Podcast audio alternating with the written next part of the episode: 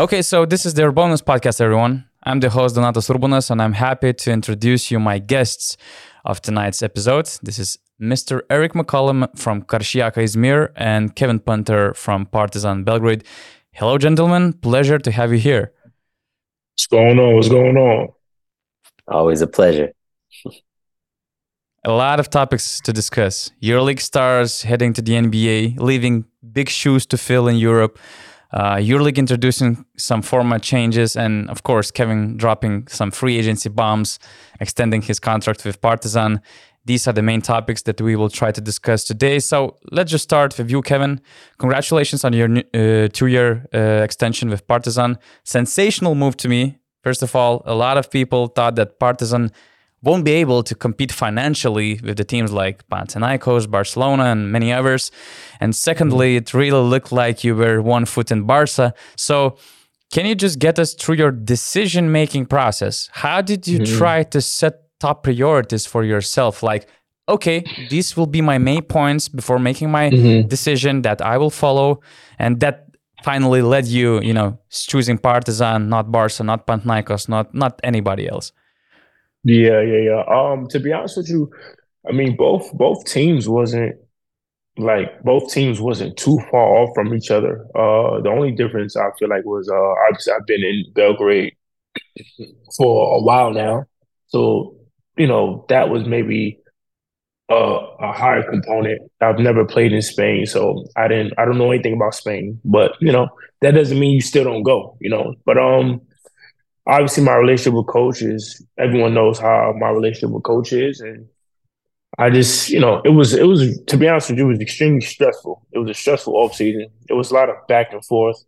Um, just with me saying I'm not making a decision until after our league playoffs is finished. And then once that got done, it was just, you know, ton of phone calls, like any other off season for players, you know, things like that. So just a lot of phone calls and long story short, I just kind of had to come to grips and just make a decision with all the information I had and, and just with what I felt comfortable with and what I, you know, wanted to do, you know? So that's kind of like, that's kind of like what that was. How big was um, your coach in that process? Like, did he give you a call? Did he take you to dinner? Like, what was, you know, his influence in your decision? Mm-hmm. Because we know who he is. We know the legend that he yeah, is. Yeah, for sure, for sure, for sure. Um, it, it wasn't nothing that I didn't know already. I've known this. I've known Coach for two years. Played for him for two years. Me and him have had all the conversations in the world in two years. So in those moments, we don't need to have a let's say a long drawn out conversation. Me and him understand each other extremely well, like on and off the court. Trust me. So like during that process, it wasn't too too much talking with me and him. It was more so just trying to stay on the same page with my decision. You know what I'm saying? So so I'm the type of guy. One thing I'm gonna do is I'm gonna let you know before it comes out what's going on and and what I may be doing. So that was pretty much the conversation with me and him was just keeping him aware of my decision, just out of respect. You know, I just don't ever want you to find out through three to four other people and and I'm supposed to be your guy, and I'm me, you supposed to have a great relationship, and I didn't even tell you. You know what I'm saying? Or don't tell you anything. So the main thing for me was just staying in communication with him and just let him know, like, listen, you know, kind of like what's going on and things like that. So that was pretty much how our communication went. Do you guys like when the head coach is actively involved in the recruiting process? Depends on who you are. Some players do, some players don't. It just depends. If you're the type of player that likes that and feel like you're cared about in that process, then for sure, if you're a player that's listen, as long as you let me hoop, I'm coming. Let's do it. You know what I'm saying? So it just depends on who you are. For me, I doesn't. For me, as I've gotten older, I've cared about it because in the past I've been in situations where it didn't work out because of that reason. You know, so for me, as I've gotten older, uh, I like more stability and having a relationship. You know, with your coach. I think that's important in winning. You know what I'm saying? It's not just negotiating or, or off season, like I feel like you should have a good relationship with your coach. Any any player, to be honest with you. Yeah, I'm asking this, uh, this because sometimes I've talked with players and they said that this, let's say, Zoom meeting before making up my mind was kind of you know made the biggest impact why I signed with this or, or that team. So, Yeah. but sometimes you know, uh, did you ever have conversations where you know after the call you were like, "I'm there's no chance I'm going to play for this coach." um, nah, I've never had. Nah, I've never had those. Uh, I never had that happen to me before. Where you just get off the phone and be like, yeah, no chance. bec- Because usually they're all nice. They're talking about giving you as For many sure. minutes as you want. Yeah. For sure. But the key to that though is you gotta you gotta hit up the players that did it before, that played for the coach before, that has been in your shoes before. So that's that's the main thing about it, and and, that, and that's key. What was the first message, the first text message, or what were the first, uh, first words of Željko Obradović when you committed to staying in Partizan? Uh, he was, he was happy. Um, it wasn't no real. It was brief because he had a lot going on in his background. He was moving around. I'm not sure if he was even in Belgrade. So he was just basically like we'll talk in a couple days and just kind of just take it from there. But it was it was quick. It was brief. It sounded like he was traveling, or I'm not too sure what he was doing. So, but yeah, that was it. You mentioned, you know, this summer being very stressful summer for you, and I've I've just thought about one thing. I mean, you had twenty two thousand one hundred ninety eight fans to support you in Game Five of ABA League Finals. You have this huge fan base behind you and your team Yeah. that boosts you during the season. But what kind of pressure it creates when it comes to a free agency decision?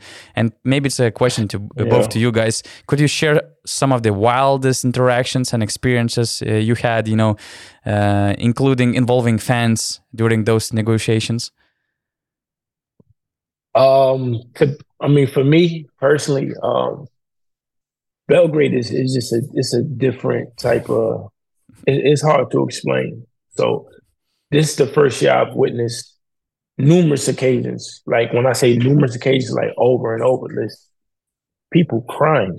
Like like I'll come out the locker room or come out to go to my car. Like like literally like people in full tears. It's a picture online. I don't know if you guys seen it. I'm in the crowd. It's a little girl in front of me, and she's holding her mouth and she's like, like crying. So like I see that on like the day to day almost like people taking pictures and people sh- literally like shaking, and I can feel them shaking. Like so, like that. I didn't I didn't realize how much I was affecting people with the game of basketball and how much they love you know Partizan and, and the games and me and things like that. So I've also thought about that too, just because I've I've affected younger basketball players that's trying to grow up and let's say play like me or shoot like me or do certain moves like me and and, and actually studying my moves and stuff like that. So I don't realize how much I've affected the the, the younger generation of, of Serbian basketball players that's coming up and that's you know that's that's trying to be a, a good player. So a lot of times it, it we don't realize it, but I had to kind of sit back sometimes and be like, man, like it's it's, it's crazy. But that's just like that's just my experience. Errick, did you have any unique distractions? I think, like he said, when you're out in public, when you go places, just seeing um, the sincerity in everyone's face, people telling you thank you, um, you know, for your performance, even in defeat, um, they respect your craft and all the work you put in, and those are the fans that you know you really treasure. Obviously, you know you're not always going to be on the same team every year, no matter who you are, and you're going to get you know angry messages. Um, people are going to make assumptions about who you are as a person or player, but you know you can't allow that to dictate you know, your energy. You know, you just kind of focus in, you do your job. But um, any fan that's passionate, um, you know, they're gonna always want the best for their club. So, you know, I never take it to heart. And, you know, obviously him seeing, you know, what he went through at Partizan, those are some of the most passionate fans, um, you know, in the EuroLeague. And, you know, I'm sure it was a special season for him. Yeah, speaking speaking of the f- free agency or particular in particular being on an expiring contract. Errick's situation this year was different, but for sure you've been in this situation uh, as well. Um, in the NBA, we we have these rules, you know, that you uh, let's say basically you cannot talk, you cannot negotiate with the other clubs before the free agency starts. I'm maybe Errick knows better because of you know CJ's experience how it goes during the season, uh, how many teams are really following uh, these rules, but do we have any problems here in Europe? What it's like to be a, as a, a player on an expiring contract which plays good, which has a lot of attention? Are there a lot of distractions? Are there a lot of you know stressful situations that makes this whole process really difficult? Because KP, I mean, you were one of the hottest names in the free agency, uh, that's for sure, and I believe that this whole stress, this whole pressure had to start very early in, into the season. Yeah, a little bit. Uh, I do a good job of blocking things out. To be honest with you, uh, I just try to lock in and be focused, and especially with um with us trying to you know make a run in the EuroLeague playoffs, uh, in the Madrid series, and then going right into the ABA League, and then losing the first game in the quarterfinals. And so it was just a lot basketball wise that I had to make sure, you know what I'm saying, it was getting handled before any off season or you know free agency. But uh it can it, it can affect you depending on what type of player you are. In my opinion, for me, I just didn't let it affect me. I kind of knew that was going to be there, you know, like, but I just gotta take one step at a time. I couldn't try to negotiate or talk to teams that I'm trying to, you know, play and and try to survive to to not go home early. So this depends. So for me, um, throughout my career, especially early in the stages, you know, you're playing on lower level teams and you're trying to elevate yourself. It was motivation to hear teams interested in me. Obviously, my agent didn't negotiate deals or those type of things, but he let me know, and I asked him to. Um, this team called about you. This team called about you. This team likes you. And for me, that showed me that I was on the right path. So every day I wanted to go in yeah. and do extra work, or I wanted to for come sure. in. I had that extra chip. Like, okay, I'm about to get to this level. I'm gonna get to this money yeah. that I want. I'm gonna get to this club, this respect. And so that was like a driving factor for me and then also the negative stuff. Sometimes I was feeling too good and, you know, I was hearing too many good things and I would call them and be like, yeah. all right, I need the negative. What are the, what are some of the teams saying? And some of it might come from like the NBA when you're younger, or some of it might come from like a EuroLeague team yeah. that thinks you're not ready. And that was something that would, you know, drive me. And he would, you know, constantly use those type of things, you know, when I asked for it. So, you know, I definitely understand what KP's saying. I've seen it ruin guys. I've seen guys overthink. I've seen guys get nervous in a moment, but I've yeah. also seen guys thrive and continue to elevate, you know, in that situation. Yeah. Yeah, it can affect, you know, uh, in both ways. And it depends on the mentality that you you have, the probably the level of your experience that you have. So as I said, it can affect you both ways. And guys, we have a BN Plus platform on basketnews.com slash plus, where we provide exclusive or bonus Q&A sessions, exclusive confirmed rumors on BN Insider, exclusive interviews, uh, articles, and one of those future uh, features include making questions to our guests of the podcast or interviews. So one BN Plus member, Edin from Montenegro, has a question that actually has a very intriguing perspective to me as well. So the question sounds like this: uh, Hi, Kevin. Did you spoke to Coach Obradovic about free agency plans for this summer and possible targets to try to acquire? And my follow-up question would be, uh, for both of you, is players becoming recruiters becoming a real thing in Europe? Because, for instance, I heard that Mike James was, or maybe still is involved in trying to recruit Nikola Mirotic to Monaco, for instance, to some extent. I read that Errick McCollum was also behind Vitto Brown staying in Karşıyaka. and I believe that, you know, Zach LeDay decided to stay in Partizan also heavily impacted by your decision.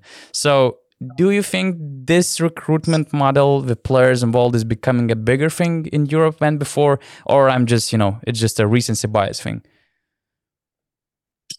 I think I so. Think, yeah. Go ahead, Errick. Go, go, ahead, bro. I think you're seeing um, players having more stability. Um, you're seeing guys like Kevin signed two years deal, two year deal. Myself, I was had a two year deal last year. You know, I'm in the second year of it this year.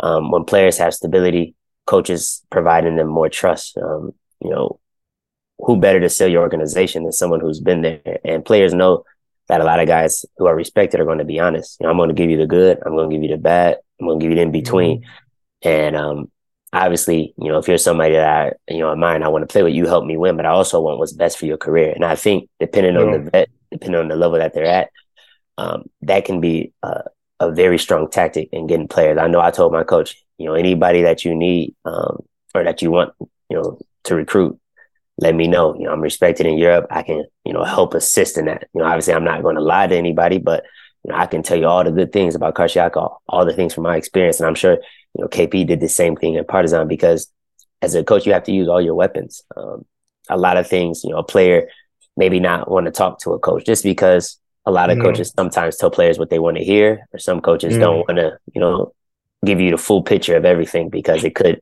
deter your decision.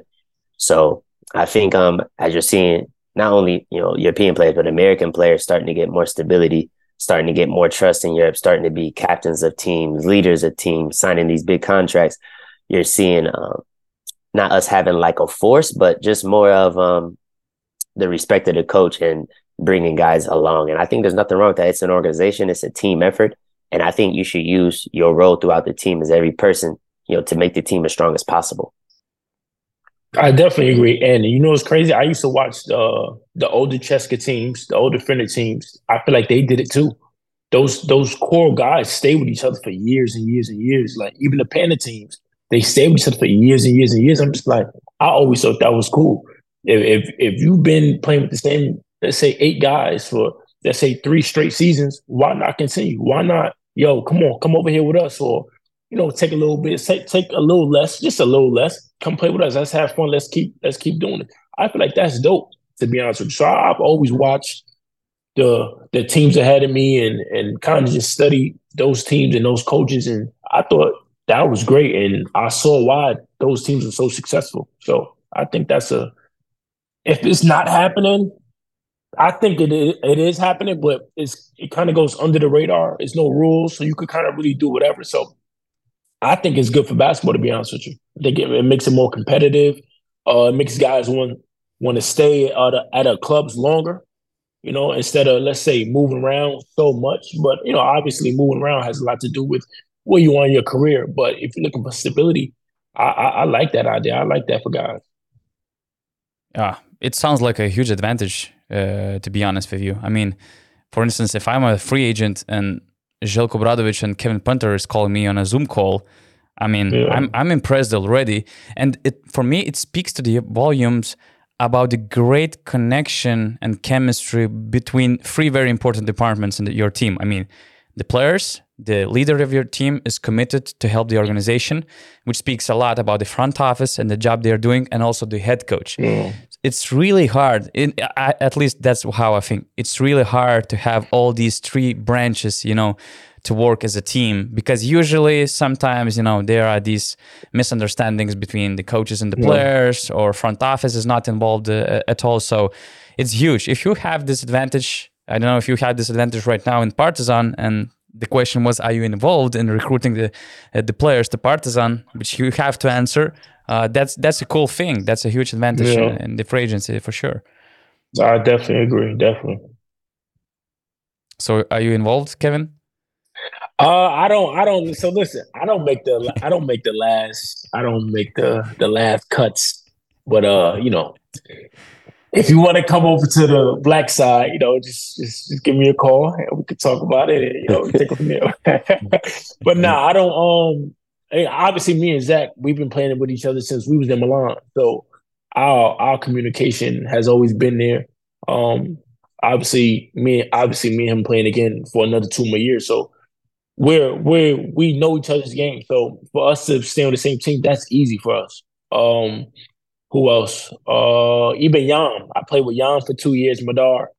Um, this would be a third year, you know. So like, even for him, like that's easy. Like, so a lot of the core guys with us is like, it's it's easy. Like, we've had conversations like, you know, what are you doing? What are you doing? What are you thinking? You know what I'm saying? So if for sure, uh, I've been part of those conversations for sure. Did you try to talk to Dante? Because the thing that kind of impressed me a lot was how dedicated he was to returning to the NBA all the time. Mm. As soon as he mm. joined Barca, his main goal was to get back to the NBA. Yeah. I mean, this in during this off season, I would say he from what I've heard, he left around 1.5 uh, euros mm-hmm. here in Europe. Mm-hmm and he went uh, on a minimum, which is also you know solid uh, since he's a mm-hmm. six-year NBA veteran. He will uh, yeah. uh, get around 2.7 gross, which means it's mm-hmm. still lower than you, you would get in Europe. So, I mean, it just showed how dedicated and how obsessed he was about this NBA dream. Uh, did you try to yeah. talk to him, you know, to, to to understand what he wants? If there was any chance to get him back to Partizan?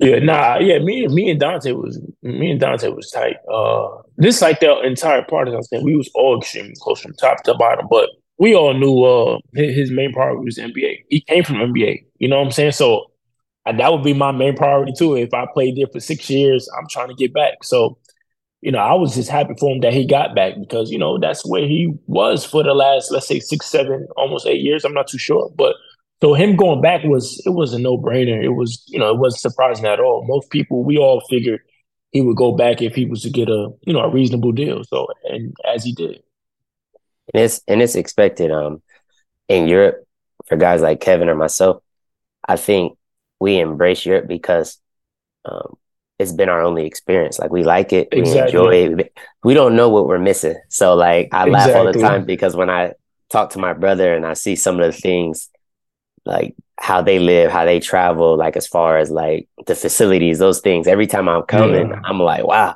I remember the first time when he got drafted to Portland and I came into the locker room and we were working out in the summer and I was like, you have all these protein shakes, these Gatorades, all this. Wow, this is free. This is free. And I, I was like, oh man, I'm in there grabbing stuff. Like putting some in my bag for later on. He's like, "It's okay, Errick." Like you, you I said, "Nah, yeah, this is not normal." Yeah, yeah. and so, and I was like, so we would go in to work out in the morning, and there was a chef cooking. And I looked, I said, "Oh, there's a chef." He's like, "Yeah, whatever you want. Tell the chef what you want."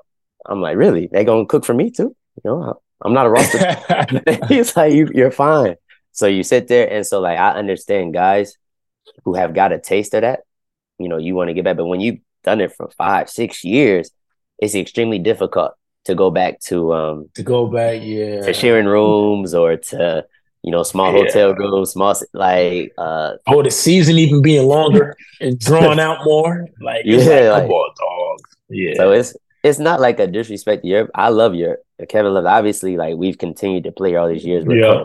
but I understand the other side of it, and it's for sure nothing wrong, nothing wrong with that, you know. But to each his own, I say. Um, you'll find you know whatever you want um, in life and you'll be happy. Uh, I think yeah. Kevin can agree with me on this. My goal playing basketball was to be happy first.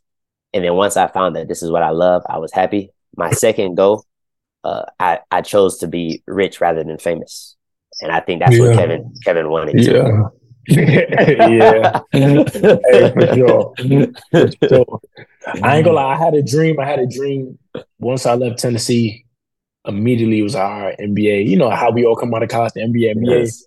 I kid you not, bro. I got my first pro deal, and it wasn't a lot at all. But once I started kind of providing for myself, I knew instantly, okay, I think this is the route I'm going to go. Yep. And I, I haven't looked back since. I haven't looked back since. The same for me. nice part is that you're both rich and famous, so you can tick all the boxes. hey, and Kevin, speaking of Dante, what do you think? How this season and a half experience in Europe helped Dante to have a, a, better shot at making it to the NBA? Where did he improve the most? You know, to to become a better uh, fit for that for that basketball.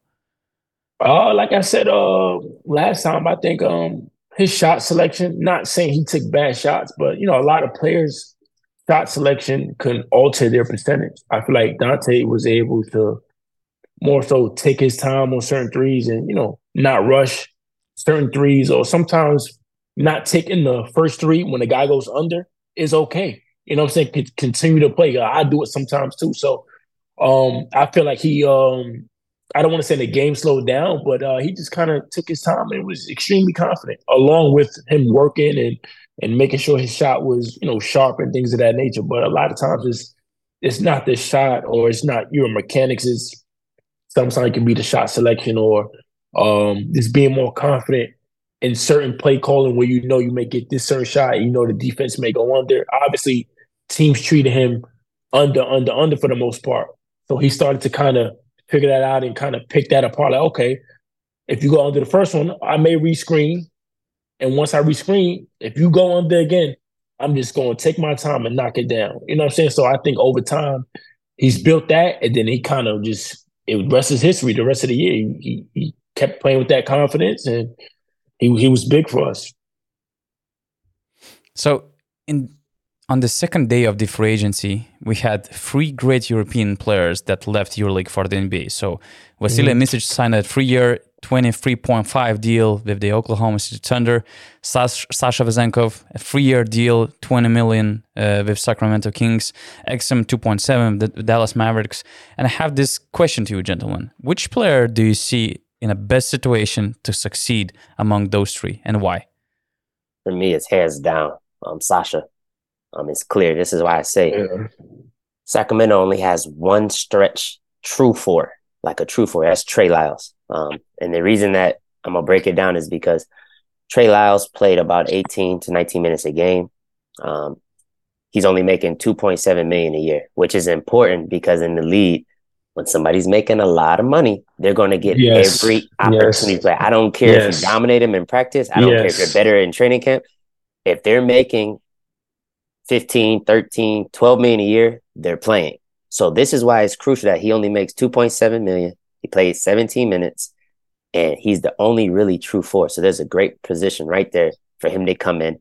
And the other four is Harrison Barnes. He plays a lot of minutes at the four. Obviously, he's the main guy. Um, he's the guy that's going to get the bulk of the minutes. But that right there, I think Sasha can take Trey Lyles minutes. Trey is a good player. You know, he came in, he shot 37% from three. He averaged eight and four, but I think those are numbers that Sasha can replicate.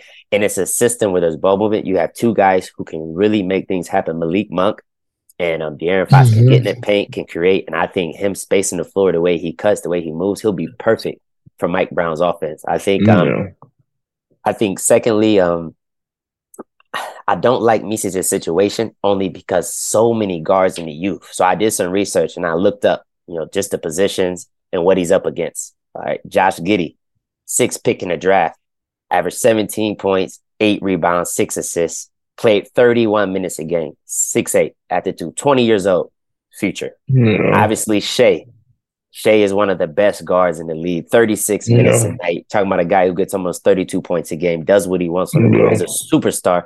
A lot of people don't realize it because he's in OKC. Those two spots off limits, don't care. No one's taking those. Yeah. Minutes. Yeah. Uh, so if you look at that, that's 10 minutes available at the point guard spot. And then there's only um 17 minutes available um, at the two guard spot. And that's assuming those guys don't get an increase in minutes. Then you go exactly. to um Dort. The problem with Dort, he's only 24 years old. He's also making 12 to 13 million a year. He averaged 14 points, five rebounds, could play the two or the three position. 31 minutes right there. Ah, yeah. that's a lot. Yeah. Then you go in Tre Mann, 18 minutes a game, 22 years old, eight points a game.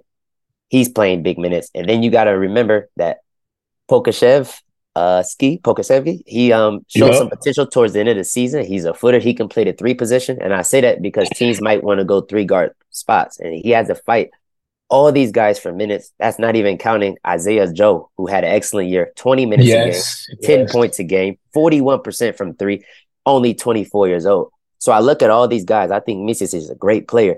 But you see the youth movement, you see the talent. If they tend to struggle, they're going to want to play the younger guys because of development issues, because of potentially getting better draft picks. And you see a lot of teams do that. But if they young guys continue to progress and show themselves, he's going to be in a dogfight for minutes. He's going to be in a role where maybe, maybe if he beats out one of those guys, Isaiah Joe or Tre Mann, I think more likely it's going to have to be Tre Mann because Isaiah Joe has kind of submitted himself that's leaving him with 15 minutes a game, and he's going to be in a, a role that he's never been in at Efes on the yeah. wing because yeah. Shai has the ball and Josh Giddey has yeah. So can he be effective as a closeout attack guy, as a guy who's getting transition looks, and as a guy who's getting swing swings? Yeah. I don't know. I haven't seen him do it since Zalgiris years, yeah. and I'm curious, but I do think he's an excellent talent. I, I love that he got to do. I'm rooting for him because it's good for overseas basketball. I just feel like it's a really difficult situation, unlike Sasha, where he comes in and he kind of walks into the spot. I, I definitely agree, bro. Uh, being that you broke down uh, Sasha's Sacramento situation with the whole financials and being that that plays a big role in your minutes being played, I like his chances just because that situation sounds a lot better than Meech's chances in um OKC. Not saying he won't have a chance, but we I haven't seen him play off the ball. So playing with two ball dominant players, that's going to be interesting because Meacham is ball dominant. We've never really seen him play off the ball. Not like you said, not saying he can't, but it's going to be interesting to see how he handles that. And then another thing too is this is not a time to experiment either. You know what I'm saying? This is you in the NBA. You want to be in the best position to to be successful. You don't want to try things now that you're in a league in which you've never played before. So that I don't like that aspect of it.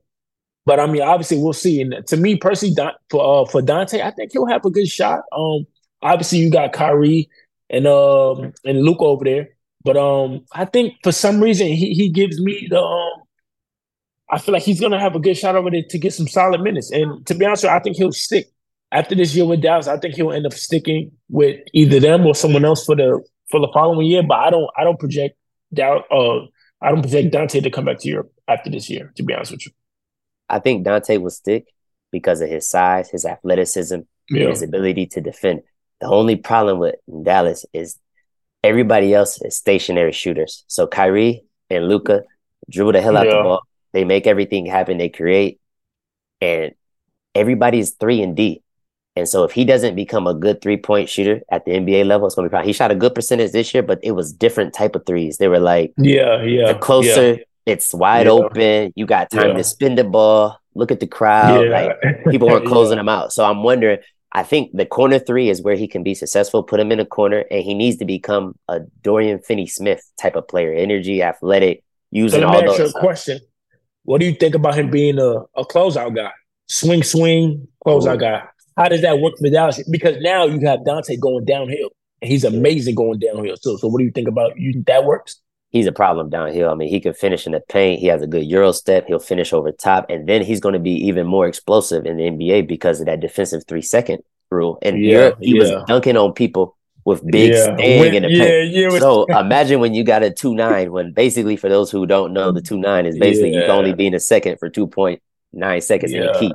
And you got to get that foot out. So I think closeout attacks, he'll be excellent. I would like to see him uh, probably run more minutes. I think with Kyrie because they'll get out more in transition. With Luka, it's more yeah. in the half court, and I think he can more be more court, successful yeah. with with Kyrie on the court than with Luka, yeah. just based on the style of play and the speed of the game.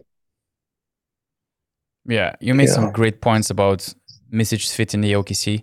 Uh, especially since they traded also for Victor Oladipo and Patty Mills. Of course, it was more related about some, you know, getting some draft picks, and it's unclear whether any of these guys will stay with the team. But since you already have Shai and Josh Giddey, it's a tough uh, thing because even Vasa, he mentioned a couple of times that he's he's not feeling well when he's playing off ball because he wants to create so much both for himself uh, and for others and he needs ball in his hands so i was really surprised that he ended up signing with okc i really thought that he was going to be traded and there was a lot of smoke uh, i think that these rumors were i mean legit because i've heard that uh, I talked with a couple of people and they said that I mean Utah is very interested in Vasa Micic and I thought that it's really going to happen that that he's going to be mm-hmm. traded over there. So him signing there, I don't know. I wouldn't be surprised that uh, that during the season, dur- uh, at the trade deadline, Vasa will switch teams because, as you mentioned, there's not much space for him to to, to thrive uh, under those conditions. Although OKC they really love him, uh, and for sure they talked this situation out with Sam Presti.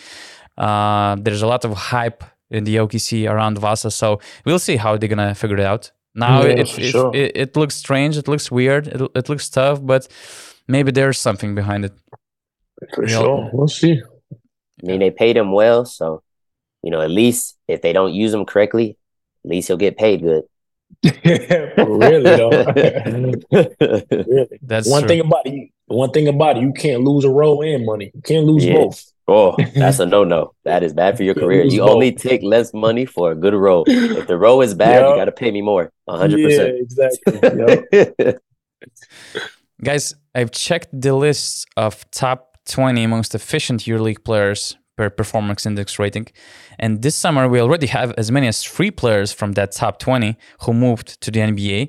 And the last time so many most efficient EuroLeague players left for the, for the NBA was in 2017 to be honest. It was Ekpe Udoh, Milos Teodosic, uh, Bogdan Bogdanovic, and Shane Larkin in, in the summer of uh, 2017. So there are big shoes to fill uh, right now in Europe.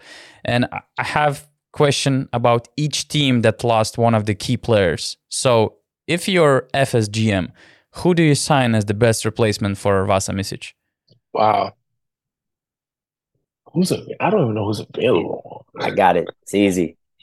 I'm trying for me, it's also no brainer. Darius Thompson. I've been saying it for the longest. Um, mm. With Shane, you have to put a taller guard um, with Shane just so that you know defensively you don't have to wear out all his energy. You want to keep him explosive. You want to keep him in attack mode. You want to keep him being Shane Larkin. So if you get a guard who's yeah. good defensively, who has size, um, who can also do the playmaking, take away a lot of the stress from him having to carry the load, allow him to be the scorer he is, allow Clyburn to be the scorer he is. Darius is yeah. the guy who can make everything go. And I think he'll be a better fit than Vasa with that trio, only because he can play off the ball. He doesn't ball, need yeah. to play with the ball down. He played with Marcus Howard. He played with myself. He's used to ball dominant guards. He's used to mm-hmm. finding a way to make it work. So I think that was the problem with Memphis this year. It was so many great players, so many options with those three. It kind of like took away because they're all better with the ball. Will is the one that can play without the ball, but mm-hmm. Even this year he was excellent with it. So it's kind of like, what do you do? But with Darius, he gives you that balance, um, that size, athleticism. And I said it before. I think he's like Nick Calathes in his prime at those Panathinaikos years, but he shoots it better, almost a forty percent three point shooter. Yeah. He's extremely athletic. Yep. And he's that type of defender. Nick is a good defender, good passer. So he he's like that. Obviously, he has to continue to evolve. Nick is one of the best passers I've seen in the pick and roll, but he reminds me of an athletic, better shooting version of Nick Calathes, which is scary. Um, and then let's say you couldn't get him and you couldn't find him on the market or the buyout problem with Basconia didn't work out. My second choice, he's not the playmaker, but he has the size and he's the defender, is Daniel Hackett, a guy that comes in, does the dirty work. He's mm-hmm. physical, he's smart. Um, and it will put more offensive stress on Shane and Will, but I think yeah. they're capable of carrying that load. And he'll come in and he's comfortable playing alongside those type of players. He did it with Milos. Yeah. He did it in CSKA with um, with Mike, with uh, Sergio Rodriguez, um, with De Colo. So like those type of guys, you know, I really like. But Darius Thompson is, I think, the the perfect choice. And I don't even like to say it because I feel like Efes is listening to me. We already lost to them in the finals, and I, I don't want to make their team better, but that's a good pick right there, Brian. I didn't even think about that's that's a good pick. To be honest, I haven't even been all season. Me, I've been I've been chilling, man. I try not to read too much. I'm trying to enjoy my summer. So, but that's a really really good pick though, being that you uh broke that down. Is he the only point guard available? Yeah. Point guard market is extremely thin. Like it's just okay. See, I knew, I knew I wasn't. I mean, okay. Kevin Pangos is also available. I don't, I don't like that fit. Too small, undersized guards. Yeah. Um, there's also, have, also Kostas Sloukas, but probably it's kind of Lucas, you know, yeah. Yeah, and then um, Efe Lombard is supposedly supposed to be available too. Lombard, yes, yes. So there, there's some options, but I think Darius is the uh, cream of the crop for the point guard position. Yeah, and from what I've heard, at least multiple sources told me that Darius Thompson is seen as the front runner to take that position. Uh, although he still keeps his NBA options open, it feels like that he has some, still has some NBA uh, hopes. Uh, at, at mm-hmm. least to wait for a few more days in the free agency to look to explore his options uh, over there. But if it's Europe, I think it will be Efes because first of all, uh, Efes will unload a huge contract of Vasilije Micic, which is cl- around yeah. 3.5 million. And also they are getting a buyout from the OKC. So they can both pay good to Darius Thompson and also to pay this around 500,000 euro buyout uh, to Basconia. So, I mean, it makes a lot of sense. And I didn't think about Daniel Hackett. It, it makes it makes some sense as well, uh, especially when Virtus tries to unload some big contracts. And I believe that uh, Hackett might be one of the, let's say, better paid players in Virtus. So, in case something goes wrong with Darius Thompson, yeah. Daniel Hackett would be an interesting advice to the GM of, of Efes, Eric. Yeah, I hope they're not listening. I mean, they're already good enough, but uh, I don't want to make our job harder on Kevin in the EuroLeague and on me in the Turkish League.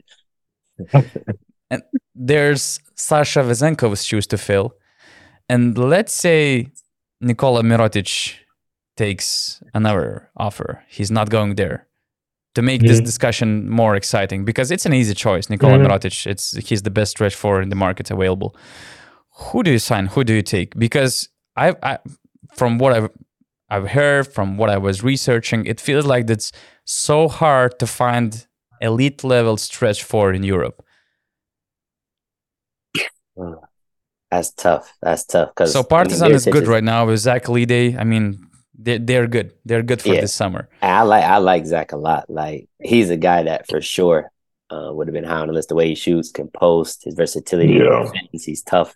You can slide him to the five if you go small. Like I mean, he'd have been an ideal get. You know, Partizan fans, don't worry, he's coming back to y'all. You know, I'm just saying. Right? yeah, I seen the rumors, man. I seen the rumors. I seen the rumors. I'm like, all right, man, we're gonna have to, we're gonna have to get this together, man. Is that what you're doing, man? seen the rumors, man. Another guy, I guess I like. Um, he's under contract. He's not free. Um, I think Roland Smith. Um, you know, as Žalgiris, he wow. would have a good fit, good size, versatility. Can go to the four to he five. just he just resigned back, correct? Yeah, yeah. I'm so yeah, happy yeah, he resigned yeah, until 2026, I think, or 2025. But for sure, if the big club comes, I wouldn't be surprised if he could be bought out. But I'm not sure about this summer. Yeah, yeah, I think he would have been a great fit. Um, and then next, I'm trying to think like the four position. Who is free? I know, I know. Uh, Derek Williams just became free. Just throwing mm. that out there because I just recently seen that. Um, yeah. Because it's tough. I'm not sure who's really free. I don't. I don't know. Um, okay. I'll check the list of names that I have on my free agency Derek Williams list. Is, is good player. I think he's better with the ball, um, but I like him. Mm-hmm. I think it. They got to try to find someone who's a knockdown catch and shoot who doesn't need the ball because Olympiacos yeah. runs that offense that's not really yeah. heavy dribble like a lot of movement. Yeah. And I'm trying to think of four like a great catch and shoot guy, but who also can rebound. Because Sasha's special. Like it's, you're not going to probably replace that. You're probably going to have to get one four who's a shooter, and then one four who's athletic defender rebounding. That's probably the best you can do. And for the money he made, you can do that. Split his budget instead of just getting. If you can't get Mirotic, get two guys to kind of do what he does. Yeah.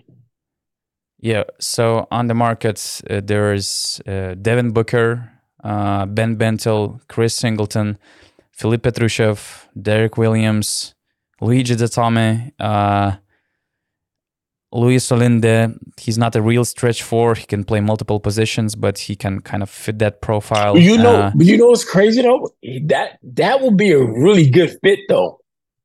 Olinde to Olympiacos? Because he don't need the ball. Only because he doesn't need the ball. He can shoot the three. He's really good at backdoor. He can finish above the rim. Like he does yeah. all the little things that Olympiacos likes that they like in players. He does yeah. all of them. So that wouldn't, to be honest, that wouldn't be a bad fit at all. And he's one of those type of players. Like if you're not paying attention, he'll hit you over head for 15 points. You trying to figure out like what just happened. Yeah. Like what? Like backdoor. He's he's the guy that gets you yelled at in film because when you're not looking back door, I told you he's going back door. You don't, you know what I'm saying? So really, really good player. Uh, he has good size. Um, he, he he's a tough guard. To be honest, he's a tough guard. He can shoot it, beat you up the dribble, close out. So he's he he's a good player in, in my opinion. Yes, he there's also in that system. Yeah, there's yeah. also Petr Cornelie, who was uh, who just parted ways with Real Madrid as well. He can also stretch the floor, and he he can also rebound. Um, you know who I like? I don't I don't yeah. know if he's free. Uh, James Webb from Valencia. He's athletic. Mm. He can shoot. He shot 38% mm. from three this year. Um, you know, he has solid numbers in the Spanish league, 21 minutes, eight points a game. He's a little physical, four rebounds. Like I, I think he would be a good That's fit a there. He's, he's cost effective. You know, he won't be near the price of Sasha, but I think he could be an interesting choice because he brings a little bit more athleticism and defense than Sasha, bro. Yeah, I've checked some stats and I tried to check the three points made per game. Uh, and I tried to check all those uh, high volume shooting power forwards. So yeah. Mirotic is on top of the list with two mates per game. Vezenkov is 1.98. Dubljevic is 1.93, but he's more of a center. Derek Williams 1.68 and James Webb 1.66. Then, then there's also Semi Ojeleye 1. 0.46. Great addition by mm. Valencia. Amat yeah. Baye went to CSKA with 1.36. And Matt Costello, by the way, Matt Costello is an interceptor. Matt Costello. I like Ooh, him a lot. This is good player. But the problem is that he is under this heavy contract with Basconia. I heard that his buyout is, you know, as crazy as it can be in Basconia. So unless, of course, Olympiacos will also get a lot of money, first of all, from Sasha's contract something between 1.5 to 2 million per season for the next year. It, mm. it, was supposed to be like that. And also there's this 1.5 million buyout. So basically, you can also make Baskonia happy and sign an interesting uh, power forward as Matt Costello is. How much is the buyout? Uh, I mean, there's no real buyout. If it's so over 500, Baskonia I can would make just- up I would anything. just, oh, I would just take James Webb. It's easier. Like it's just too much. Like Is he a free agent? I'm not sure if he's a free agent though. Yeah, I I wonder. don't think, But I, I, do don't like think Costello. so. Costello is good. Um, got good size, shoots it. He's physical. He's tough. I like him. But I mean, if they can just make up any number, that's a little bit outrageous. Yeah. Yeah, so if Mirotic is not going there, I mean, I, that's why I believe that as soon as he get out, gets out of Barcelona, he will be recruited so high because if you lose Mirotic, it means that the selection of power forwards of stretch four guys is, is really tough. And I think that, you know, the best thing would be having a great scouting department and I would check borderline NBA players, G League players, players I know Yeah. who played in South Korea, Japan. Because, for instance, I remember a couple of seasons ago, Lokomotiv, uh, Lokomotiv uh, signed Kevin Hervey, who I liked I a remember lot that. as a stretch Remember that. four. He had some short stint with Virtus. There were some things that went wrong, but he was, for me, I thought that he's a future superstar at the EuroLeague level in a stretch four position, but something didn't happen, you know, it didn't turn out in a good way. So he's kind of out. Yeah. He, he signed in Italy, I think.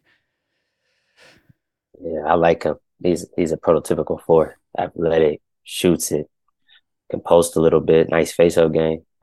I think uh, sometimes it's just your your setting. I know in local he was really good. Uh, sometimes you go to a different system, or you know you're not used, you know how you're traditionally used to being used, and you struggle. Mhm. Um, and it's not to mean you're a bad player. Sometimes the system just doesn't fit you, and you see it with guys when they switch teams. Uh, but that's an interesting question, um. I was wondering what position is more thin, um, the point guard position or the four position?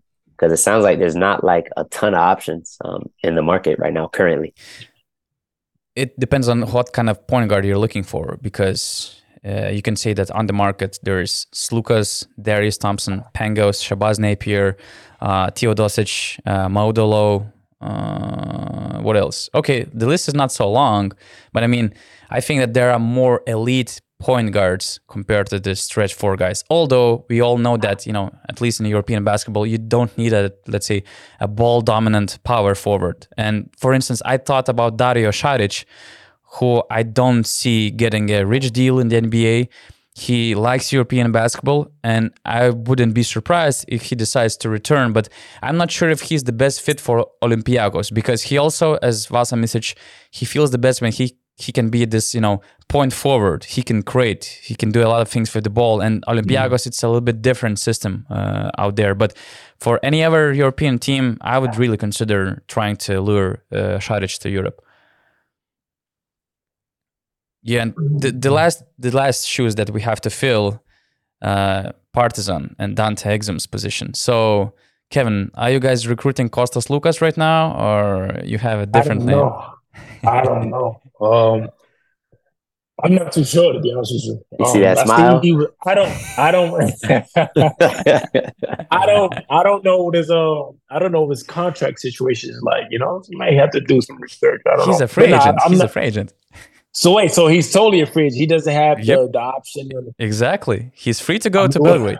and he wants more I mean, minutes, and there's a lot of minutes in Partizan at that point guard position. A lot of I minutes mean, available. I mean, we'll see what happens. Now, I, nah, I haven't spoken. to Um, I haven't spoken to Lucas. Me and him don't have a relationship. Obviously, I play with guys that have played with him.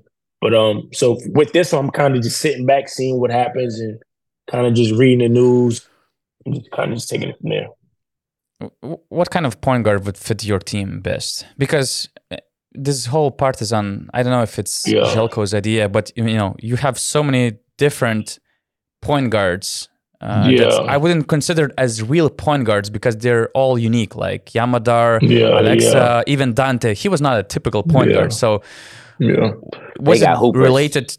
Yeah, they got hoopers. yeah, They don't got point guard. They hoopers. yeah. uh, first, I feel like we would need a point guard that can uh, play for coach. Uh, obviously, we know we know you know how coach is. Uh, you have to have a player that can play for him, and I say that meaning you can be a specific type of player style, but if you can't play for the demands of how our coach is, it can be difficult for you. So you can shoot the ball great and do this great and do that great, but I feel like there has to be some kind of connection there with coach because, you know, he's not the easiest coach to play for. You know what I'm saying? So it can be difficult playing for coach. So for me, I feel like the number one thing would, would be um you have to understand you're gonna get yelled at. You're gonna, you know, he wants you to be that great of a player. So he's gonna be high on you. He's gonna be he's gonna be on you every he's gonna be riding you every single day. So we have to have a point guard that can take that number one, and that will have to be a guard with experience. So obviously, Lucas has a ton of experience. He's played for him. So ideally, that will be that will be good. Um, obviously, Darius Thompson's out there, um, but I'm not too sure. You know what his what his situation is. Um, for us, I think that's that's the biggest thing. I feel like um, watching Yam grow over the years. When he first started, and then to now, he's under he's understood like okay, like coach wants this, he wants that. Because when Yam first came, listen, I'll tell you this, he didn't. It was it was tough for him. It was tough. He was coming in with the with the flashy behind the, you know what I'm saying? Like, you know, so it was like coach really, really calmed him down to take him into more of a point guard. Not saying he wasn't before, but just take him to more of a of a PG in which he can, you know, pretty much play for anyone, any style, any anything like that. So for me, that would be the main thing. Is just is just whoever it is, he they would have to specifically understand how coach is and, and understand what he wants before anything. So and kind of just take it from there. So that's kind of like a hard question in a way. You know, like Aleksa, he's never played point guard until last year. That was his first time. So watching him from then till now, he's grown so much. You know what I'm saying? So just things like that. That's why uh, I say that. But I really feel like any, I'm not a point guard, and I feel like I've taken on point guard duties this season, and I'm not. But a part of that had to do with I know what coach wants, and I know what kind of passes he wants us to make at that point guard position. So for me, just understanding the game of basketball, understanding him, I took it on my plate to okay, let me play the point when need be and make these certain reads that he's looking for that will help the team. So with understanding that, that has helped the team and helped me. But if I didn't understand that and didn't care to understand that, I would struggle or it would be hard for me to be on the ball as much as I've been on the ball. So that's kind of like, you know, that was just an example of, of kind of just breaking that down. Eric, do you think that Lucas would be a good fit uh, for Partizan, or you prefer another guard? I, I like Lucas. I think um, he's really good in the pick and roll. Um, he's got a really nice mid range game. You know, with him and Kevin in the, that area could be tough for a lot of teams. He can shoot the three. Um, he already knows what uh, Abramovich wants, how to run the offense. You know, he knows how to do with the demands. I mean, he's the ideal choice. He's probably too expensive. You know, um, Kevin and Zach, then you know, took a lot of the money, so like they might have to look for another option. But um, I do think that he he's a really good player. Um, I have a sleeper though for them, and okay. you know, I think I think he'd be perfect. Um, you know, he uh, played in the Euro Cup this year. Um, he was in the Turkish league took his team to the finals. They lost, um, and they lost in the semifinals to us. Jerian Grant. Um, he's like six four. Um, he's strong. He get to the hole. He can play pick and roll. He can create. He can defend. I mean, he was the ultimate leader of their team this year. Carried them, um, had them having success. Um, he's also a guy who comes from a basketball pedigree. You know, with his brother yeah. playing for the Portland Trailblazers, his other brother playing overseas. Um, I was really impressed with them. Um, you know, I think um, he was a MVP of uh, what, yeah. Euro Cup and Euro Cup, yep. just just the way he can get in the paint, he can attack, and you know, with with Dante leaving, they're gonna need a slasher. You know, you know, Kevin yeah. can drive, but he's better in that creating his shot, shooting ISO threes, coming off the pick and roll to the jumper to the mid range. But with Grant, you got a guy who's getting downhill, who's gonna help you get in the bonus, and then you got to remember with Lessort gone, they're not gonna get as many bonus opportunities, as many free throws, because that's a big who has the energy, who's drawing fouls and you know, who's doing those type of things. So I think they need another guy who can draw fouls, but who can handle the demands of, you know, helping to lead a team. And he won't have to do near as much at Partizan because they have um, more playmakers, more creators, so it will be easier for him. But I seen him carry a team this year, and I was I was highly impressed. And, you know, I liked what he does on the court. That was a good one, bro. I'm not gonna lie, that was a good one. Yeah, and you know, I mean, he make good money, but you know, it's there's different levels, you know. So like, this will be comfortable for the budget, you know.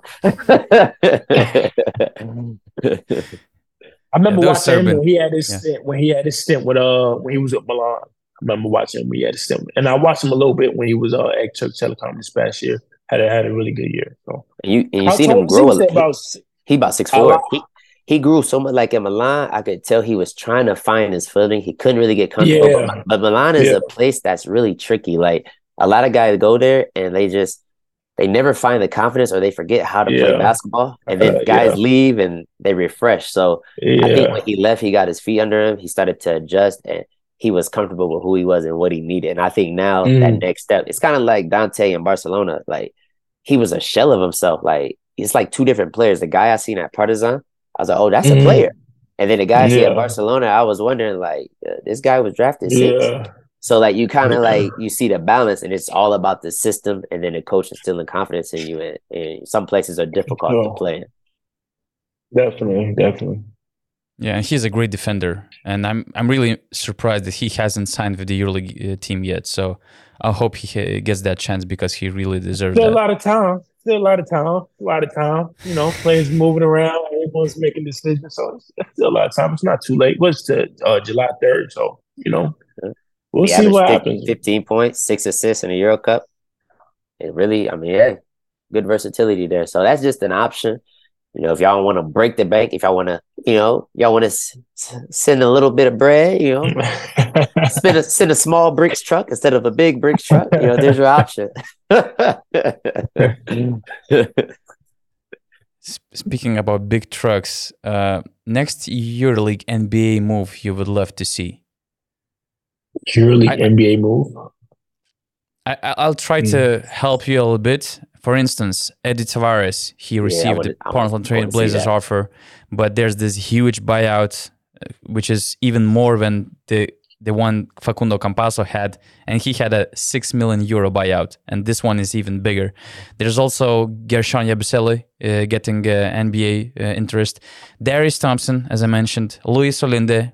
Uh, he also had a few NBA workouts. Okay. He will play in the summer league there's this uh, i mean eric knows that guy very well Onuralp Bitim from uh, from from bursaspor so there are a few guys already but maybe there are also some sleepers that could make a, a really good fit in the nba i, I really want to see walter tavares um, i don't think he should go this year because it just doesn't make sense to spend that type of money. Uh, just wait next year if they want you uh, this year they'll want you next year and you know he's going to be dominant in the year again uh, no need to spend six million something and constantly letting them get into your pocket. So just finish out the season. But you know, he mm-hmm. just I think the first time he was in the lead, um, he was kind of like trying to find his way. He still was a little bit doppy, a little bit uncoordinated, like getting used to his body and getting used to the game. I don't know if he picked up the game late, but just seeing his growth from there to coming to Grand Canary, I was like, okay, I didn't really like his game that much. I thought he was a long way away. Um, there were so many things that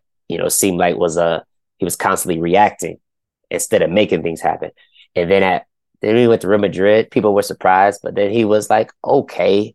And then that second year Real Madrid, I was like, wow, like this is the guy that used to play for the Cleveland Cavaliers. Like I was seeing so much growth. And then that next year, I was like, oh, he's legit. Like it, it's a different level. And just to see like how he defends, you know, how he's able to move at that size and things, I think he will have some issues because he won't be able to camp in the paint and protect the rim. Um, that will be a problem. The speed of the game will be a problem. Um, and then there will be guys that can match his physicality. Now, I think in Europe, we just can't match that physicality, that size. Like it's just, it's a mm-hmm. different ball game. But in the league, they have guys who are maybe not seven two, but they're seven foot and they're just as strong and they jump higher. And so like those type of things could be you know, a dilemma for him. But I do want to see how he can perform, and I think he could be effective if used properly in the right system with the right type of guards. I'm not sure how much he would bring offensively because in the NBA, um, they play a drop defense, so there's not going to be many lob opportunities for him. But I think defensively, he could make a presence if he can really adjust, adapt quickly to um, the defensive three seconds and the key rule. Yeah, probably. I probably say Tavares probably also. I'm just trying to think of who else, who's like more some sleepers, like just because he's played in the league already. So I'm trying to also think of someone else that's let's say has never played in the league that could maybe you know show something. Um How many years was Tavares with Cleveland? I Maybe think he two, but he kind of played like Two? 12 games in total. So Yeah, they were sending him back and forth to the G. He was going to the G and coming back. Like, Got you. Got so he, you. I he mean, stayed in the league like two and a half years, but he didn't really Yeah. get much tick. Yeah, I mean, for me, Tavares is always interesting, obviously because of the rules.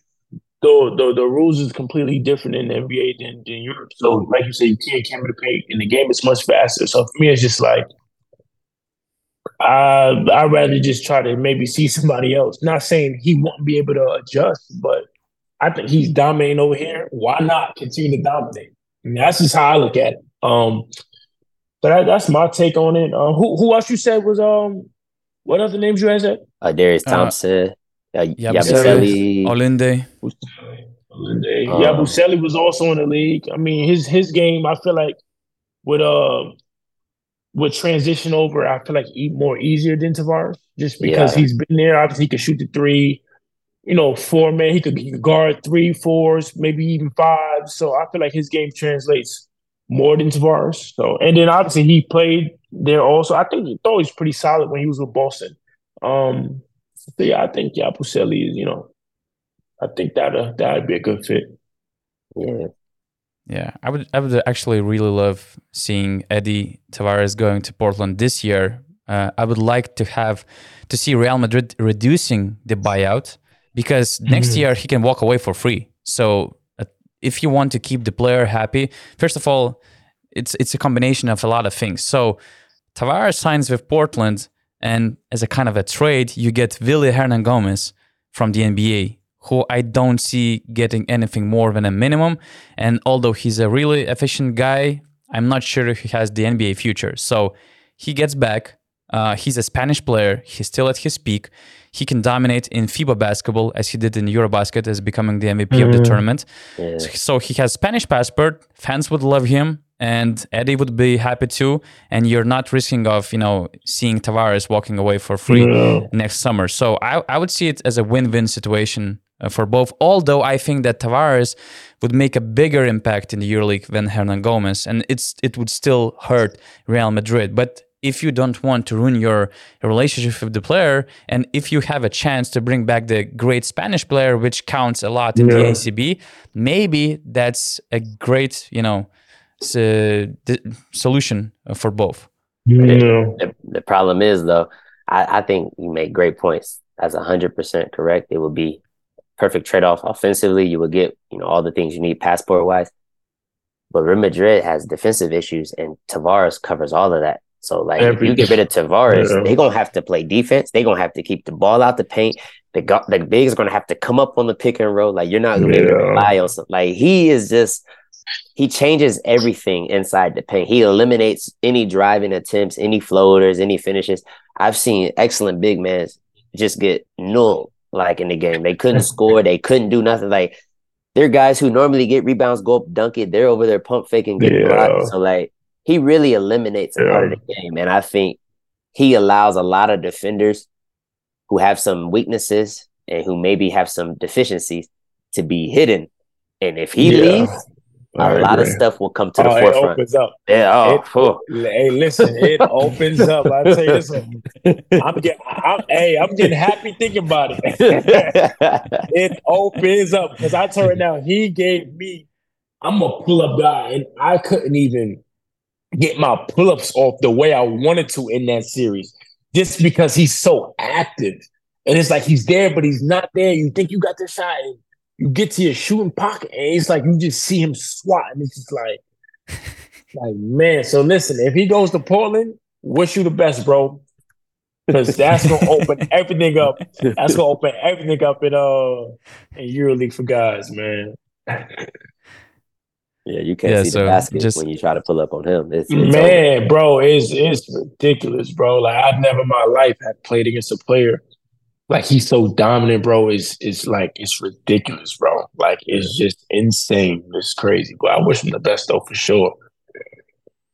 So yeah, let's send Tavares and Yabusele to the NBA, and it's an open highway for Partizan in the EuroLeague. By the way, KP, did you have any NBA opportunities, NBA talks, NBA interest this Yeah. off season?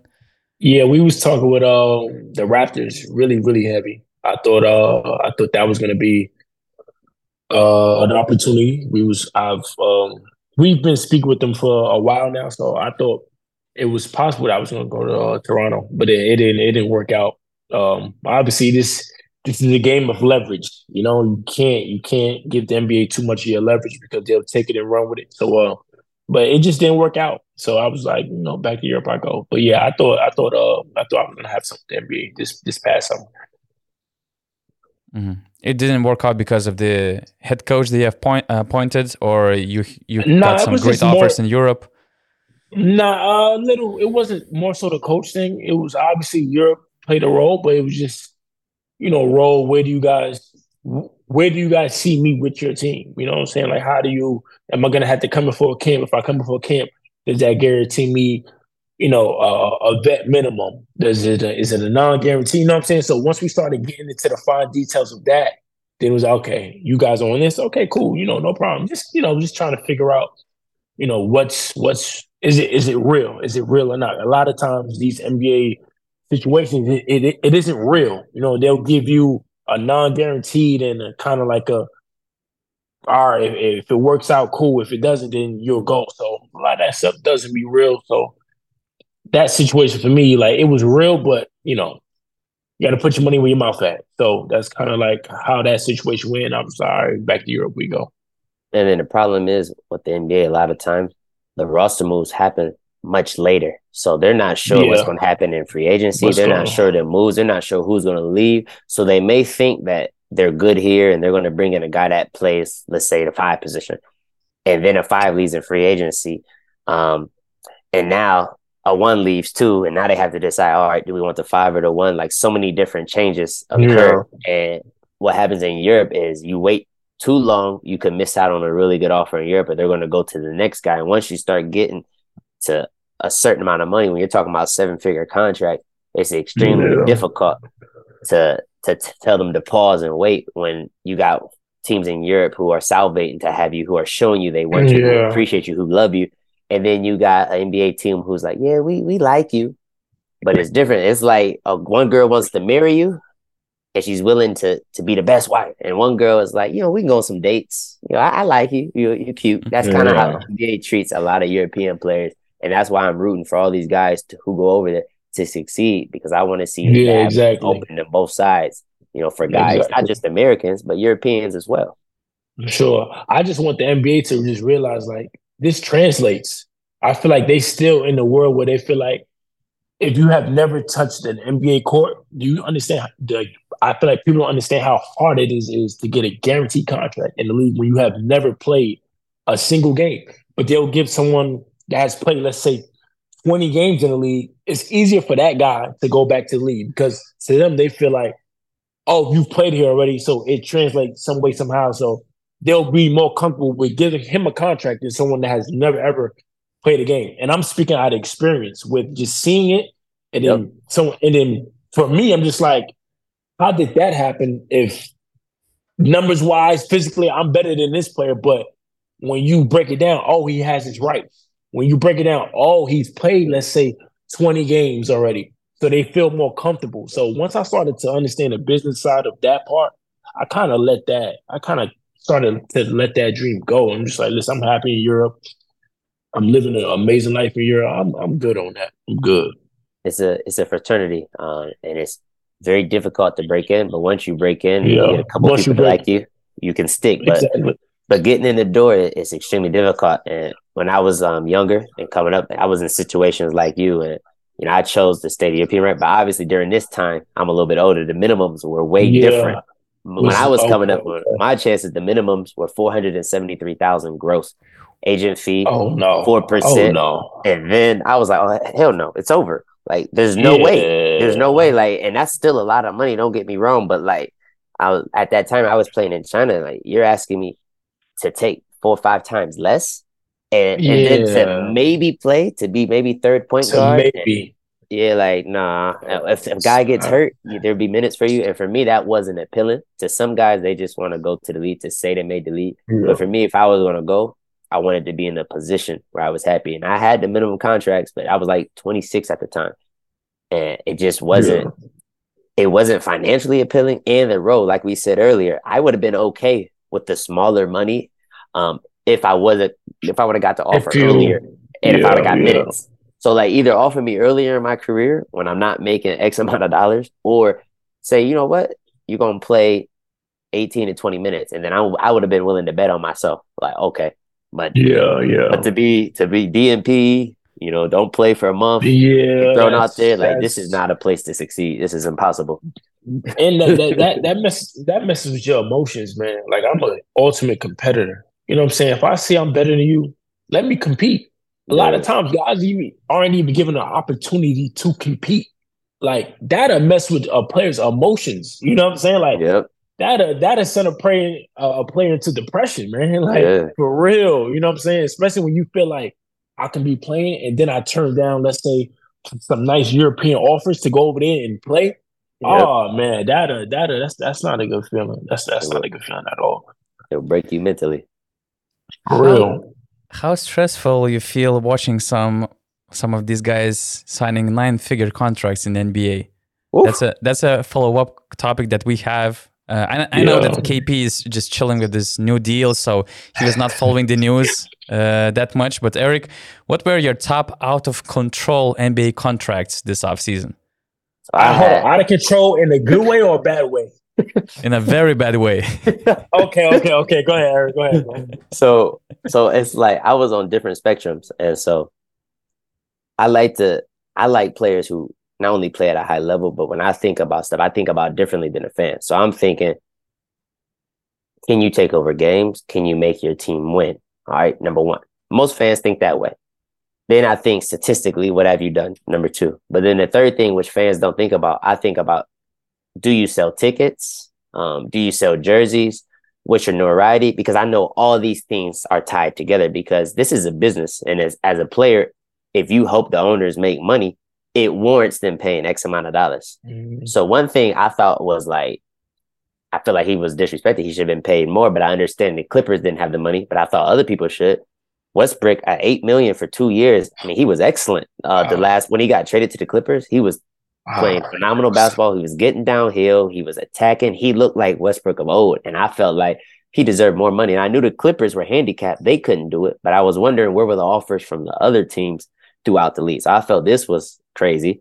And then I know Houston has to pay more, but there's no state tax there. I know that they're in a situation where they have all these young guys. They have a bad basketball um, IQs and maturity levels down there, and they're trying to make a change. They're trying to make a splash. So I know you have to overpay a little bit, but Dillon Brooks, 80 million, four years. I felt like this was a little bit too much. I do like Dillon as a player. I think he's a good defensive player.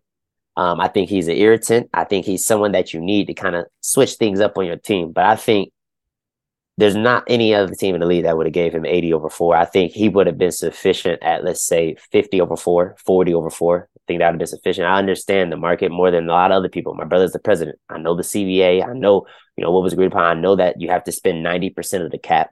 Uh, the cap's 123 million. So a lot of guys are going to get more money because the cap grows every year. It's going to grow 10% Mhm. projected every year. And if these teams do not spend the money, there's a harsh tax. And all these owners have to pay that. And they're panicking. They don't want to pay that tax. And that's why you're seeing a lot of the European guys getting these big deals because they have to spend that money. Or you pay a tax and you give it. And then the people who stay within the salary cap, those teams collect that money. So a lot of a lot of people probably don't understand that. So I know the, that you have to pay more. I get it. But I feel like there's other players that you could have possibly given more money to. And then uh I mean, I love Fred VanVleet. I think he is tough. I think he has heart. I think he's a leader. I think I, I love his game.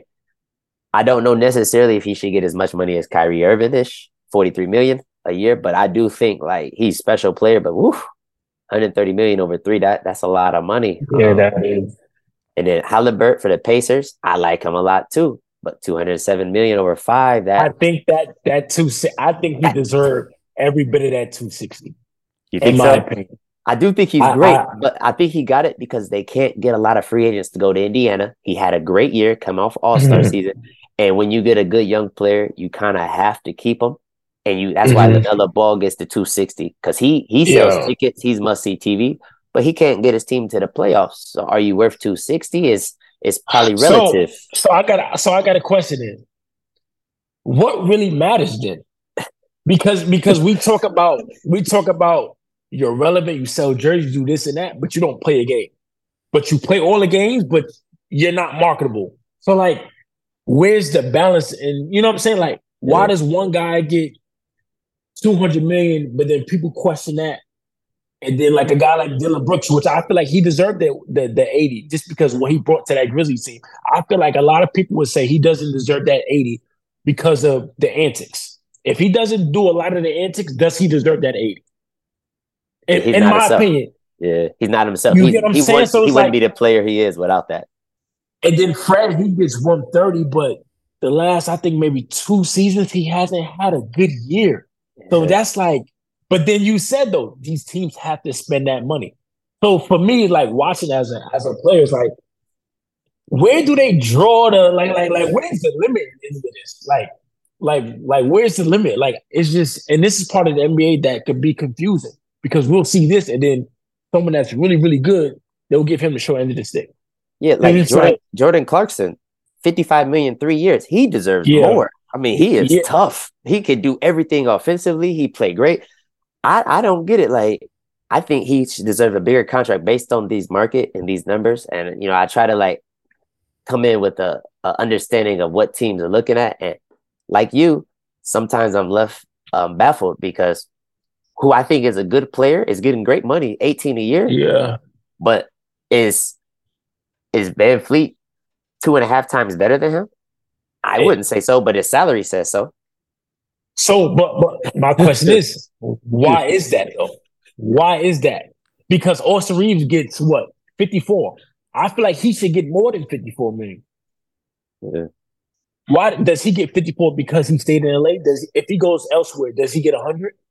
Yeah, You know what I'm saying? So that's that's the Gabe Vincent. He gets what? Oh, I've seen his. I think he deserved more than he that. deserves more. He got to the But finals. He then, was but then. Miami and Miami was giving him eight a year, like eight a year.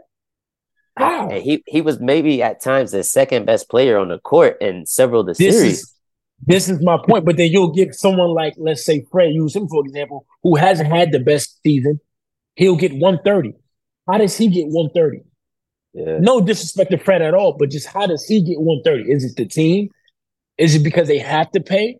Maybe that's the reason why. Or, you know, like I don't know. Like everyone's situation is just so like it's it's just all over the place in my opinion. It's all over the place. Guys is getting obviously I want everyone to get paid, but for me, like just being an athlete, and just kind of just watching being a fan, just really I know a lot of these guys just taking a deep dive into it. It's like, what is this player doing differently than that guy? And for me, it's like it has nothing to do with basketball anymore. Has nothing to do with basketball anymore. You know, I think, so I think Houston Houston had to pay them more because right now they're a bad franchise. They're not going to win. These two guys are winners. They want to get Mhm. somebody with the winning mentality. I think Fred having a championship elevates him. I think them wanting somebody to groom the number four draft pick gets him a little bit more money. I think him and Dillon Brooks are going to have to be social workers because they're playing with a bunch of yeah. children and Yeah. very immature children who are talented, but they're very Yeah. immature and they need to learn Yeah. how to play basketball the appropriate way, how to play for your team, how to play to win. Yeah. And I think when they're going in, they're not going to just play, you know, for themselves. They're going to have to like Yeah. really be leaders. But I do think it's a stretch. I feel like you should pay guys big money, right? But you should do that if a second offer comes. Like, like for instance, for you, I know if I'm Partizan, I got to come with the money because I know Pana's knocking on the door. I know Barcelona's knocking on the door. I know all these teams are knocking on the door. So now I have to come with a bigger offer. But if none of those teams are knocking on the door, I'm going to pay Yeah, you as yeah, little as yeah. possible if I'm Exactly. a owner of a team. And I feel like some of these NBA teams jump the gun because they're afraid teams will match, but there's no offer there. Like a lot of these There's guys no are sometimes there, yeah. restricted free agents. So sometimes they come with a crazy offer. just hoping Yeah. nobody matches because they have the right to refusal, the the team that Yeah. they currently play for. So I don't know. I just feel like they're competing against themselves, but they are driving the market up. And what I will say is, I'm happy because I have a son. He's two years old, and I pray he chooses to Mhm. play basketball. Because if he Yeah. does, and he wants If me he- to help yeah, him, yeah. we will put in the work. And I can't imagine what the contracts will be in 2040. and to be and, and to be honest with you, I'm so happy these guys are getting paid regardless if they play well or not because these dudes been grinding for years. We've been playing for years, and guys is taking full advantage of it, of the new rules, everything. Like you taking full advantage of it, and you able to be on the good side of basketball because there's players that's not on the good side of it. So Yeah. if you're able to be on the good side of it, kudos to you. So I, I, I respect all of these guys, whether people think they deserved it or not. You know what I'm saying? I Yeah. respect all them guys it because it's tough, man. It's it's Yeah. tough. So and they're all high level athletes. They're all excellent all, players. all of them, all of them, all we of them. just we just compare salaries say. based on market, based on historically. Exactly. So, Exactly. and, and I think I think we're just used to seeing the superstars get this type of money. Like we're used to seeing the Lucas, the LeBrons, the Anthony Yeah. Davises, the Ja Morants. We're used to seeing these type of guys yeah. get fifty million for it. We're not used to seeing that next tier, which is no disrespect to them, but yeah. some of them are stars and some of them are merging, like could Yeah. become a star, not, and they're also getting that max level of money, which is superstardom. Yeah, but like you said though, times it's, it's changing. at, at some point, dudes is gonna be getting three hundred and fifty, almost four hundred million at Yeah. some point, Football So, money, and then soccer money. and then we're gonna be looking at the hundred million dollar contracts. That's gonna be guys on the bench, role player guys that doesn't, you know what I'm saying? So Yeah. I think the I think it's good for for the younger guys coming up. That that's that's let's say ten years old, thirteen that has inspiration because they're gonna get the the they're gonna reap the benefits. They're gonna reap Yes. all the good benefits. So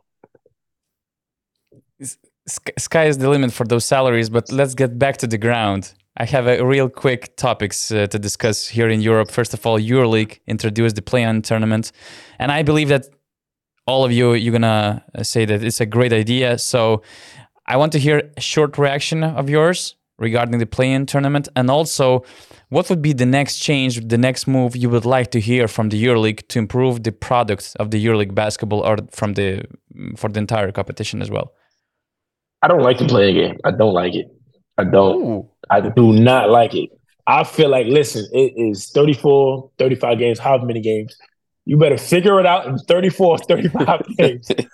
I'm so sorry. This league is too competitive. Guys are too good from top to bottom to throw a play-in game. Like dudes is this past playoff um season, dudes is fighting for this six to eight. Like dudes are fighting from like six to nine, six to ten. Man, you better figure it out. You better figure it out.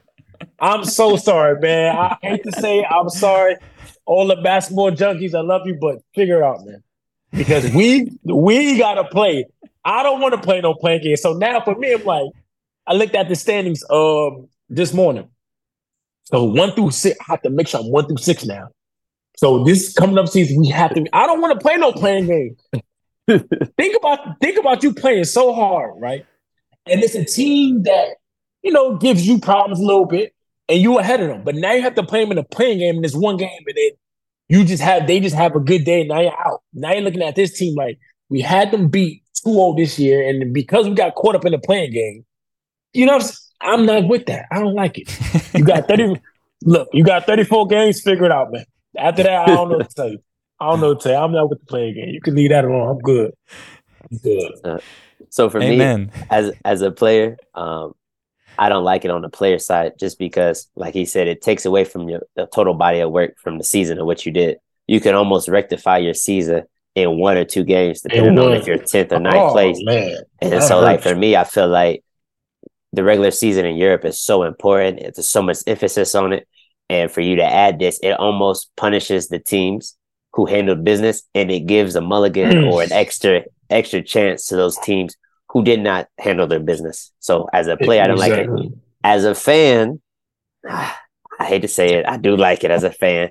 You get to see another high stake game. Uh, you know, I'm watching the yearly games. I'm seeing the games. I mean, do or die. Every game is already at the highest level Yeah, of exactly. intensity of energy. So to see it knowing that your season could end today, I mean, that adds that Final Four flair. So I get it. It provides more games for a team. We've seen how it does for Žalgiris. One game was what? Was it three million that it added for you, or two million? Uh, how much was that? Done? Less, less than that, but some something between one point five and two million. So, so for clubs like Žalgiris is huge. So this is this changes um, teams' uh, financial outlook, allows them, which in return put together a better basketball pitcher and allows them, which is the main thing, to be able to pay players more. So, which I love. Um, it also is good for the fans who want to see more games, uh, who want to see their fan, uh, want to get opportunity to see a home game. Um, yeah. In this type of, excuse me, in this type of environment. So I like that, and it also could create an avenue for more TV revenue. Uh, we already seen how the NBA, you know, uh, bought um, Victor's uh, Wembanyama's uh package um in France you know, these type of games, these type of environments that could lead to more, you know, opportunities for broadcasting and revenue. And so I, I'm torn, but as a player, I hate it. As a fan, I get it. I, I know. I, I love it as a fan. So to make everyone happy, let's add more games. I mean, forget Final Four idea. Let's add more games for the semifinals and finals, and there's no play-in tournament. That would work fine for you, Kevin. I would like that better. Yeah, that's yeah, that's cool. That's cool. That's not bad. I, I can do that. But it's the whole play-in game is just like the season's already long. And like Errick said, like it's so intense. Like it's so like dudes is competing 34, 35 games a night, giving it all, whatever. Like, you better leave it out there. You better leave it out there. You know what I'm saying? Like, you better leave it out there. Like, you better I'm so sorry, but you better leave it out there. And we just figure it out with the standings and the and the and the uh, whatever. We figured out with points everything. We'll figure it out. But no, nah, I don't really like to play the play-in game. For all that, let's just throw All Star game in there too. Then just just throw All Star too. Like that's the one thing I feel like EuroLeague that'd be dope. Throw All Star game in there. Like if you want to do a play-in game, throw All Star game. Like uh, you know, might as well just do everything. Eliminate now, the third place game. About it, Eliminate the third place game. I that agree. has to go. And then um, I think now since the EuroLeague is closer in the modern day, teams are all competing at a closer level.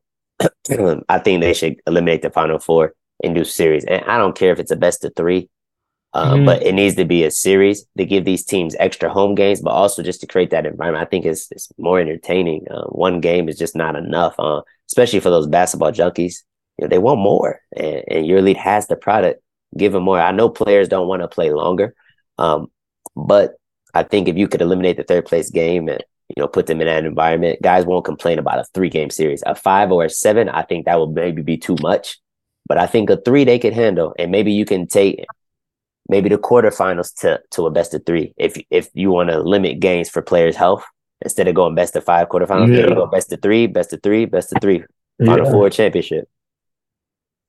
Yeah, that's yeah. that's. If you do do that, you have to. It's no play-in game yeah, no playing, no playing. It's no just playing. no playing, no playing, because because now you start to mess with the season overly being long. Now you drag the season out. You know what I'm saying? So now guys off seasons do become shorter because there's some guys that value. Listen, I need to rest.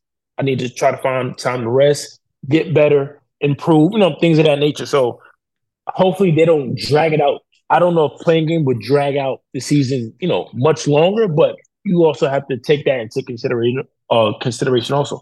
Obviously, people want to watch basketball all year round, but players have to play these games too at a high level. So I feel like sometimes people forget that it's like these players have to play too. You know, like you can't just watch basketball for ten months out of the year and you just think these players don't, you know, want to go home and rest and kind of just regroup. So that's I feel like if they find that find that balance, I think I think it'll all work out. But I say no play-in game, add an all star game, and make some of the make the final make the final four like a series. I think that I think that'd be dope. Well, All Star game I feel like would be amazing, especially with the whole ESPN three covering every game and all the matches this year. I think that'll grow EuroLeague even more. You know, like people in America able to see a EuroLeague All Star game. I think that's great marketing, and I think that would be amazing. And then you put it in like let's say like a amazing city. Let's put it in like a Athens or Madrid or Barcelona, you know, put it in a big time city or even a Belgrade where they love the culture of basketball. Just any, you know, nice city, I think that's good for TV ratings also.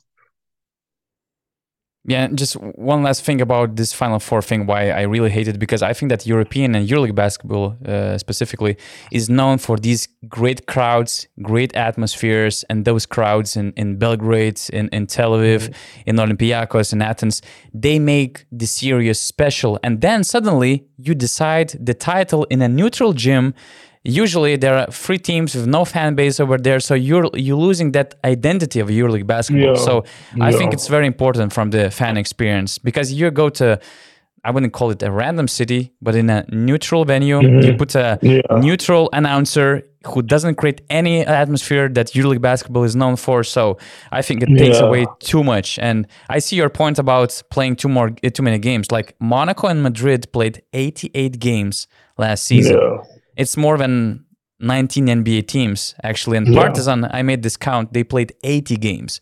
Žalgiris 85, Virtus 82, Milan 80. So, yeah. and the, the season you, you compare the length of the season in Europe. Usually play three, two months longer than in the NBA, in the G League, in the Australian exactly. League. So it's it's exhausting. Yeah, it's a lot, man. It's a lot. And one very very last point. There's this never-ending debate between BCL and Eurocup fans, which competition mm-hmm. is better? BCL improved a lot, and I have uh, this question from two, two different perspectives. Which competition you tune in on your TV when you have both competitions clashing, and in which comp- competition you would sign to play if you have similar offers from Eurocup and BCL team? Well, for me, I, I've been in a situation and so like I played many years in the Euro Cup. Uh, you know, this was my first season in the BCL. Um, I think Euro Cup has the better format as far as the games played. Um, you get to play every team um, in your group uh, twice, home and away, and I think it allows you to see you know who's really the best team in a certain group. I think um, BCL's format is more do or die. Fans are probably going to like it more because um, you basically have to keep winning to get to each stage. I think um, the talent level um, from when I first started in the Euro Cup, it was greater um, to what it is now. Um, I agree. I agree. It, it's it's really dropped as far as like the names. I think because um, the EuroLeague is becoming more closed, and I think the opportunity of getting there is less and less for teams. So the interest has drained, and a lot of good teams are now entering um, the BCL. And I think that's where you see a lot of the talent. You're seeing a lot of EuroLeague teams continue to puck guys from the BCL. Um, and it used to be yeah. historically Eurocup. It used to be almost like you had to go to the Eurocup a lot of times before you could get to the EuroLeague. Mm-hmm. And now I'm seeing guys get took left and right. If you look at Karşıyaka, for example, um, this season, um, Brian Angola was linked to uh, Maccabi Tel Aviv. Um, you look at um, Vitto Brown had you know, you know, two teams in the EuroLeague interested in him, but he chose to come back ultimately to us. Um, look at last season, and Bayi, uh, Bayi went to Efes. You look at uh, mm-hmm. that same team, Mazi Kostin went to Maccabi Tel Aviv. Um, mm-hmm. Alex Tyus went to Asvel. Um, and you're just seeing like I can't be the only one who thinks like this because the EuroLeague GMs and the executives are plucking guys from the BCL. Um, and you're hearing other guys as well who have succeeded or played well getting those type of opportunities. And I think the BCL has just grown every year, and now yeah. you're seeing you're seeing it finally. I think overtake uh, the Euro Cup, and it's not just because I played it. Like I'm being object- objective. Um, it's just what I see. But Euro Cup, I think I prefer that format just because it's more games and allows you to see the total picture. Where at Champions League, you could get lucky, get a good draw, and you could avoid the certain groups or certain teams, and you don't really know if you're the best team or if you got yeah. the best draw. Yeah. I like BCL better. I mean, I played BCL twice. I won it twice in a row, but the format then was different than now. Now I don't like the format.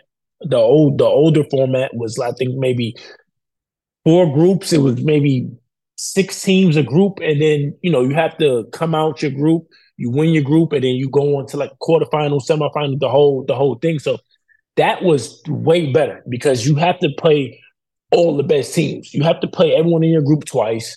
You have to win your group. You have to get out your group. Then you have to play the uh, the the better teams in the other groups. So you kind of it was harder to get to you know, Final Fours and things of that nature. I think the um the format was way better. Now I can't keep up with the format. I'm not even sure how it is now. I don't like it, so I would for sure take the Euro Cup format. Uh, playing the Euro Cup, um, my first year with Partizan, it was new for me. I didn't really just the traveling, everything was just it was just it was a little difficult. Um, I wasn't sure uh some of the teams who they were.